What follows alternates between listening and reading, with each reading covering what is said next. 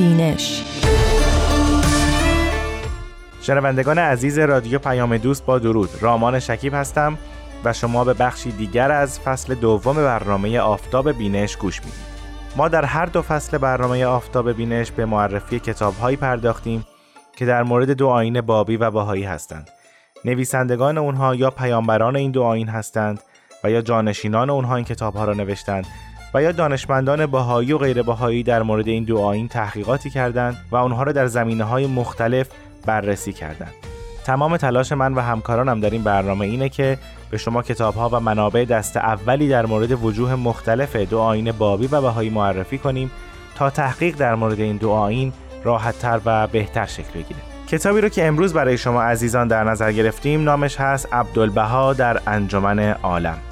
این کتاب مجموعه مقالاتی است که به کوشش آیدا حق طلب آماده و منتشر شده ناشر این کتاب بنیاد تسلیمی در کالیفرنیای امریکاست و این کتاب برای بار نخست در سال 1400 خورشیدی منتشر شده.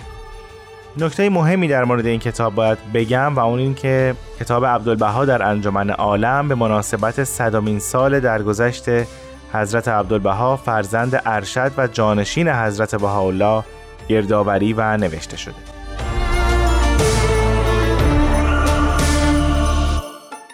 28 نوامبر 1921 این تاریخی که از تاریخهای بسیار مهم در میان باهایانه این روز روزیه که حضرت عبدالبها عالم خاکی رو ترک کردند.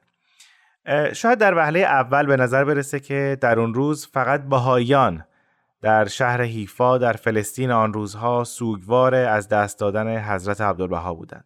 خب این طبیعی هم هست چون حضرت عبدالبها رهبر جامعه بهایی در آن زمان بودند اما با توجه به اسناد و مدارک تاریخی و عکس ها و گزارش های متنوع از خاک سپاری حضرت عبدالبها میشه گفت که حدود ده هزار نفر از زن و مرد و پیر و جوان و عرب و ترک و اروپایی و مسلمان و یهودی و جمعیتی از گروه ها و اقشار گوناگون برای خاک سپاری یک ایرانی گرد آمده بودند که خود این ایرانی حدود چهل سال قبل به عنوان یک زندانی قدم به این سرزمین گذاشته بود. در اون روز افراد بسیار شاخصی درباره حضرت عبدالبها سخنرانی کردند. از جمله سخنرانان اون روز عبارت بودن از یوسف الخطیب سخنور مسلمان، ابراهیم نصر نویسنده مسیحی، محمد مراد مفتی شهر حیفا، عبدالله مخلص فقیه مسلمان، شیخ یونس الخطیب شاعر، اسقف واسیلیوس رئیس کلیسای کاتولیک یونانی حیفا، وادی بوستانی نماینده جوانان شهر و همینطور سالمون بوزاگلو از جامعه یهودیان حیفا همونطور که مشاهده می‌کنید از تمام اقشار اجتماعی و مذهبی در اون روز درباره حضرت عبدالبها صحبت کردند. حالا چرا این نکته رو در ابتدای برنامه ذکر کردم به این دلیل که این مطلب رو بدونیم که حتما این افراد و این جمعیت در حیات و خط مشک زندگی حضرت عبدالبها چیزی رو دیده بودن که اینطور در این روز بهشون احترام گذاشتن و به احترامشون سخنرانی ها کردن. کتابی که امروز معرفی می‌کنیم به بخشی از این تأثیرات حضرت عبدالبها بر جامعه اطراف خودشون می‌پردازه در هر جایی که بودند. پس ما موضوع کتاب عبدالبها در انجمن عالم رو می‌دونیم. اما بستری که این موضوع در اون مورد مطالعه قرار گرفته چیه؟ یعنی در واقع پرسش اصلی این کتاب که مجموعه ای از مقالات متنوع همونطور که پیش از این ذکر کردم پرسش اصلی این کتاب چیه؟ در همون بخش پیش گفتار آیدا حق طلب این نکته می نویسه که نوشتن از حضرت عبدالبها دشواره. چرا؟ چون اون هم رهبر یک جامعه دینی یعنی جامعه بهایی است. در کنارش مفسر و مبین رسمی آثار پیامبر دیانت بهایی یعنی حضرت بهاءالله پدرشون هست. و همینطور از سوی دیگه اونجور که در پیش گفتار اومده ایشون معمار ساختار اداره جامعه بهایی هستند و همینطور تجسم آموزه ها و آرمان های دیانت بهایی هم ایشون هستند در نظر بهاییان. اما اگه از خارج از دیانت بهایی به ایشون نگاه کنیم بعضی ایشون رو یک اندیشمند و نظریه پرداز دینی می‌دونن. بعضی کنشگر و مصلح اجتماعی و مدافع حقوق بشر می‌دونن. دیگرانی هم از ایشون به عنوان یک مربی معنوی انسانی نیکوکار و حامی فقرا و یتیمان یاد می‌کنن. حالا پرسش اینجاست که حضرت عبدالبها کدوم یکی از اینهاست؟ شاید راحت ترین پاسخ این باشه همه اینها و هیچ کدوم از اینها. برای همین آیدا حق طلب ذکر می‌کنه که مطالعه و تحقیق و بررسی زندگی و فعالیت های حضرت عبدالبها برای اندیشمندان و محققان بسیار سخته؟ چون در اول تحقیق خیلی سخته که انتخاب کنن یا بدونن که از کدوم وجه باید به فعالیت ها و اقدامات حضرت عبدالبها بنگرند.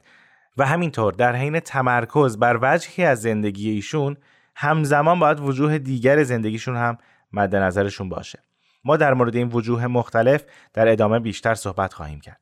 اما در این کتاب آیدا حق طلب ذکر می‌کنه که در اینجا مجبور شده که بعضی از این وجوه رو انتخاب کنه. یعنی از بین تمام اون وجوهی که می‌شد از اونها به زندگی حضرت عبدالبها نگاه کرد کتاب تمرکز کرده بر اندیشه ها و دیدگاه های اجتماعی ایشون و کوشش های عملیشون برای تحول جهان اطراف.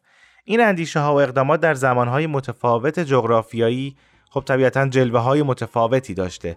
اما همه اینها بر اساس باوری قاطع و خلل ناپذیر به یگانگی نوع انسان بوده. یعنی حضرت عبدالبها در هر کدوم از اقدامات خودشون چه در شرق چه در غرب نگاهشون به یک اصل اساسی بوده و اون یگانگی نوع انسان و مفهوم وحدت عالم انسانی است.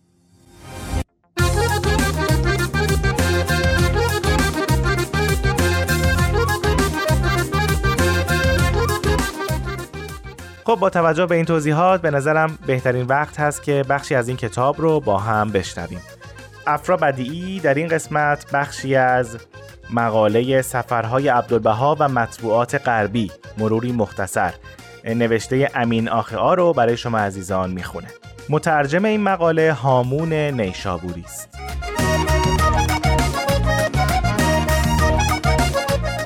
مطبوعات غربی سفرهای عبدالبها را به شکلی گسترده پوشش می‌دادند.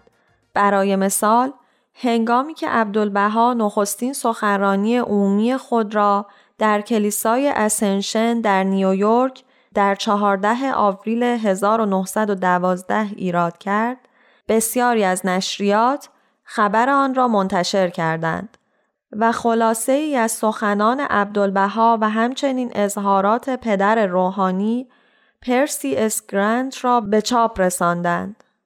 بارزترین ویژگی سخنرانی او این بود که در پایان عشاء ربانی در حالی که حاضران روی زمین کلیسا زانو زده بودند عبدالبها برایشان دعا خواند.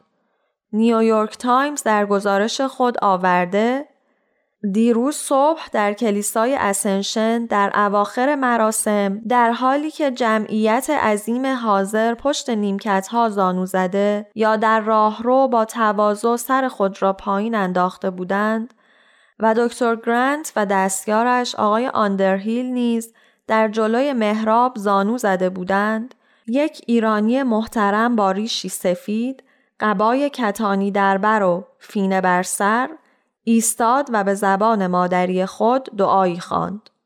او عباس افندی یا چنان که پیروانش او را می‌خوانند عبدالبها عباس فیلسوف ایرانی و مبین وحی بهایی بود که برای سخنرانی در آخر این ماه در کنفرانس صلح دریاچه موهانگ و انتشار تعلیم وحدت اساسی ادیان به این کشور آمده است. دکتر گرانت نخستین کشیشی نیست که این آموزگار ایرانی را دعوت کرده است. اما این نخستین بار است که عبدالبها دعوت کشیشی را میپذیرد. دیروز هنگامی که مراسم نیایش در ساعت یازده آغاز شد، هیچ جای خالی باقی نمانده بود. در ادامه این ایرانی محترم در سمت راست مهراب بر روی صندلی نشست و دکتر امین فرید در کنارش ایستاد و آماده بود تا در مقام مترجم ایفای نقش کند. دکتر گرانت گفت باعث افتخار ماست که امروز صبح به سخنان کسی گوش فرادهیم که از شرق آمده است. او منادی جدید نیکخواهی است و حامل پیام عشق برای تمام بشریت.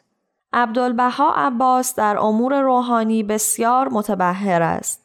او از آن بخش از جهان می آید که انسانها اهل مکاشفند.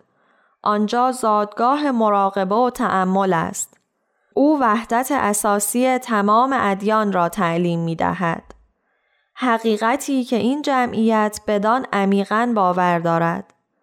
و ما در اینجا پذیرای کسی هستیم که شاید بتواند کمک کند تا شور و اشتیاق مادی غرب در اثر نفوذ و رسوخ هماهنگی و همدلی شرق به آرامش جدیدی دست پیدا کند.